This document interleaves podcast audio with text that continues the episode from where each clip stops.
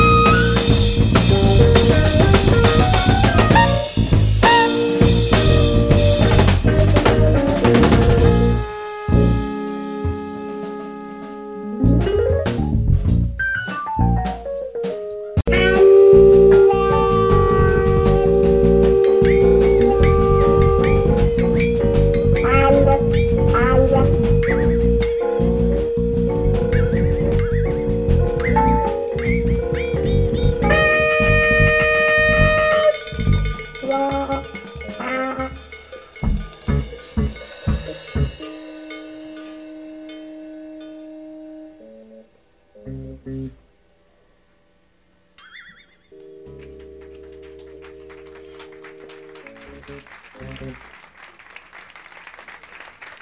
you.